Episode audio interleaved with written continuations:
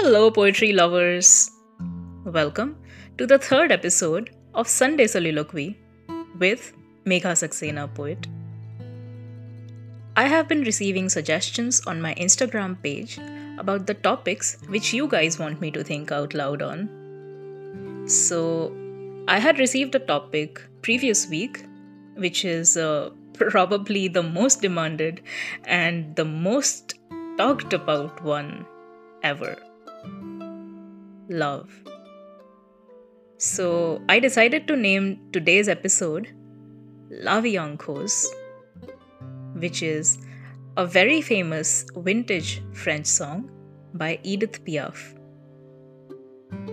La Vie means seeing life in rose color or pink color. And uh, isn't it exactly what happens at the touch of love? Everything around you seems so magical. You move around with a little happy hop in your steps, and you find yourself smiling like an idiot in the middle of a busy day. But uh, love isn't always about rainbows and butterflies, right?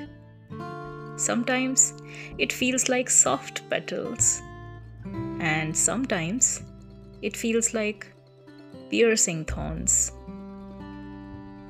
So, what is love then?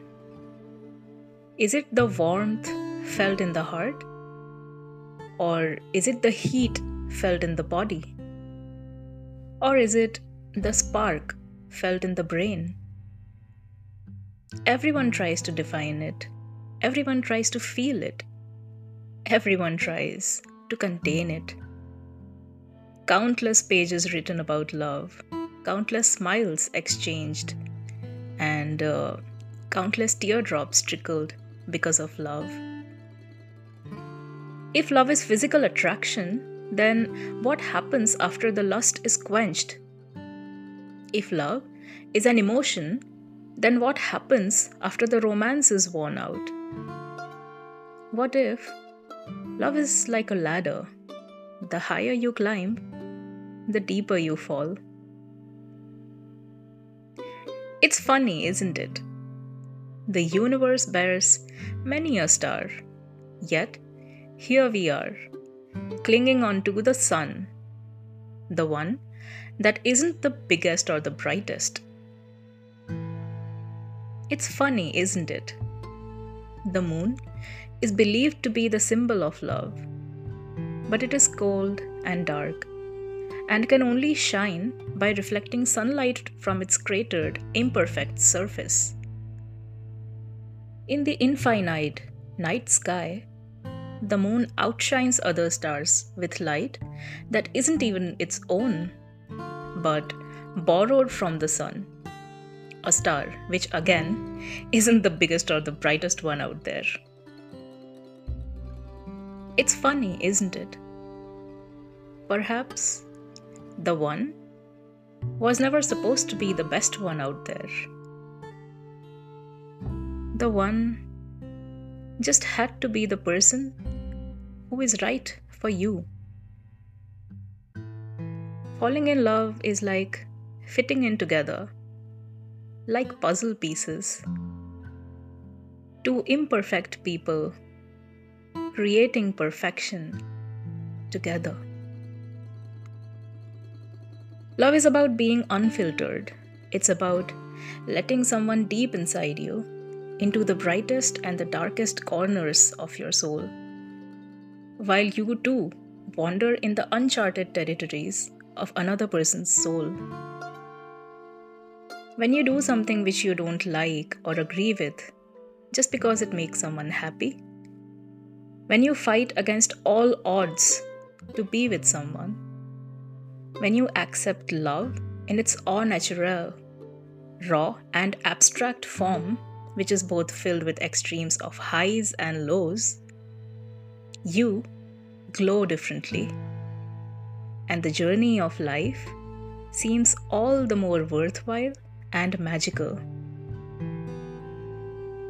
See, the truth is, we are all a little broken.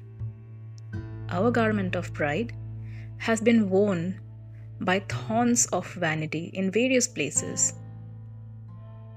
The vessel of our soul has developed cracks from the unpredictable seasons of emotion. And we all have had our trust fractured along the bumpy ride of life. But what holds us together is the glue of love that flows through our being. That's why love is supposed to be a two way street. If you wish to be loved, then you need to give love too. You will need to be vulnerable and accept the vulnerability of another person. and in this era of having abundant options to yourself in the next swipe, you will have to pick one person if you wish to be the one for another person.